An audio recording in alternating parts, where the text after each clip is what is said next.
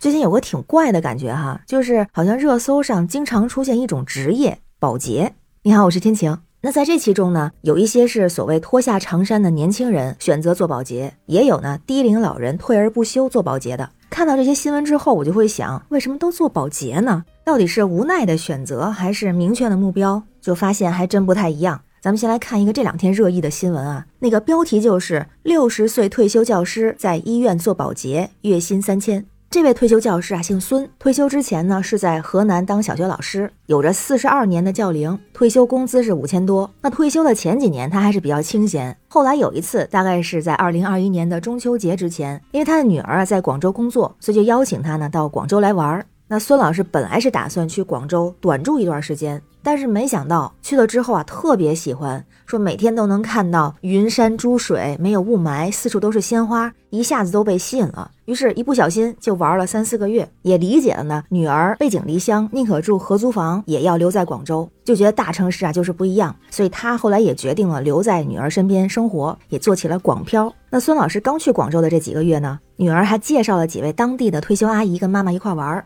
孙老师还跟他们成了老闺蜜，经常一起游玩，还有喝下午茶、吃大餐等等。他就觉得，既然出来玩，那就豁出去了，玩个痛快。其实平常自个儿也是个节俭的人。那还有呢，这个孙阿姨在广州的时候啊，她没有住在女儿那儿，因为女儿是住着合租的房子，不方便一起住，她就干脆租了个房间，房租水电一个月一千二左右。不过啊，因为每天的聚会啊、娱乐花费也很大，三个月之后，这孙老师带来的一万块钱的积蓄就花光了。自己一个月五千块钱的退休金呢，也撑不住这样的开销。于是他就想呢，我自己应该出去赚钱，想着重操旧业当老师。毕竟有四十二年的教龄，那经验非常的丰富。但没想到是处处碰壁。虽然很多机构是说退休教师优先，但是这里边有一条硬性的规定，就是不能超过五十八岁。而孙老师找工作的时候已经是六十了。那多次碰壁之后呢，就想着降低预期，看能不能找一个类似保姆的工作。但是没想到还是说年龄超了。当然也有那种就是年龄稍微宽限一点的，不过呢都要先交培训费，还去尝试了一个二十四小时便利店夜班收银员的工作，但是身体又吃不消。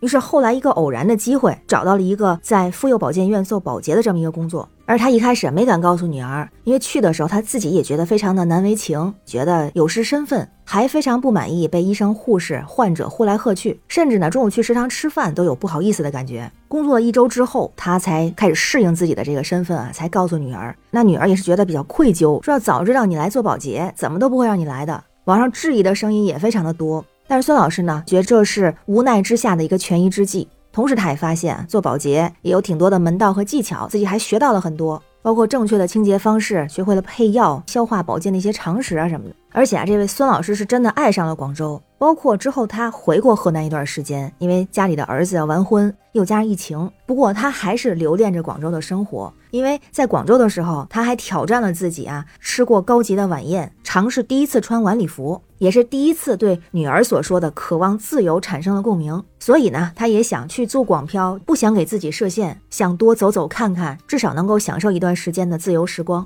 听来就感觉这位孙老师的变化还是挺大的哈，从最开始的无奈到接受、适应、追求自己生活哈。不过年轻人做保洁的情况就跟孙老师不太一样了，比较有代表性的，比方说那个二幺幺大学毕业，从一家世界五百强公司跳槽到家政公司干保洁的一个女孩。他呢，就是主动选择辞职，因为他说之前的工作是属于零零七二十四小时工作状态，感觉到没有办法承受，于是呢，就想找一个相对轻松一点的工作。但是他换的这个工作也不是传统的保洁阿姨，而是叫做家庭卫生管理师。据说除了需要懂得清洁卫生，还要有一些专业的技能和服务意识，还需要给客户提供更好的家庭卫生管理方案。他觉得自己找到乐趣，喜欢现在的状态，没有那种挤牙膏的工作的感觉，说生活更规律，也更加自由。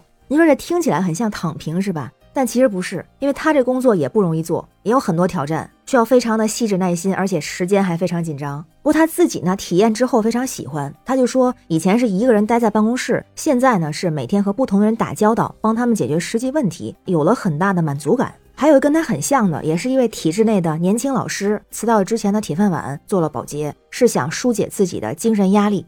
还有一位非常特别的，他做保洁是为了赚钱。不知道您还记不记得那个新闻啊？也是大学生先做的公司文员，后来辞职做了保洁。因为他做公司文员的时候是月薪四千，那他做保洁工作呢，工资比这个文员工资要高不少。而且据说他特别在哪儿呢？两年买下了两套房、两辆车。当然，当时我看那个新闻的时候，跟很多网友反应是一样的，不相信，因为没有特别明确说明房子的地点啊、价格有没有其他人的帮助，这不太清楚。但是能够感受到啊，那个女孩还挺有野心的。她就是做保洁，她也不是只做清洁的工作，她也在和身边的人学各种新的知识和技能。据说还拿到了高级收纳师的资格，还因为手工方面比较见长，做了美缝。感觉是把这件事儿当了一个起步和跳板。有人就说，她没准以后会开个家政公司什么的，因为她的目标是从保洁女孩变成保时捷女孩。这么说下来哈，好像不是做保洁有多热门，像刚才咱们说这几个新闻，好像都是有关身份、有关钱，但又不只是身份和钱。像退休的孙老师，他是需要钱，无奈选择放下身份，但也是追求自由的时光。大学生裸辞，放下身份去赚钱，去想着怎么赚更多的钱，目标非常的清晰。这有点像赵丽颖演的那个《风吹半夏》里面的许半夏，她最开始收废品的，但后来到收废钢，办了钢厂，成为非常有名的企业家。觉得很多年轻人还是很有梦想和野心的。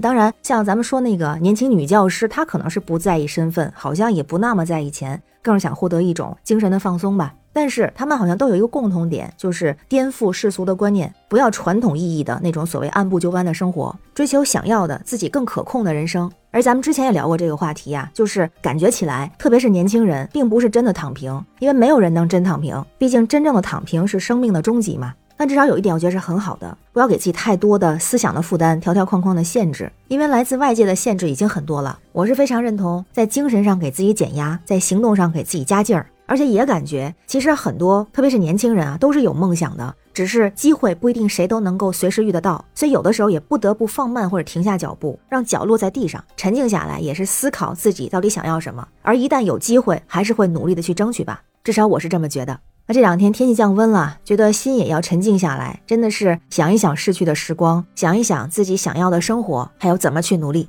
那关于最近热议的做保洁的这个工作，不知道您是怎么看哈？欢迎在评论区留言，咱们一块儿聊。我是天晴，这里是雨过天晴，欢迎关注主播天晴，感谢您的月票支持，也欢迎加入听友群，绿色软件汉语拼天晴下划线零二幺四，让我们每天加油，为想要的生活加油，拜拜。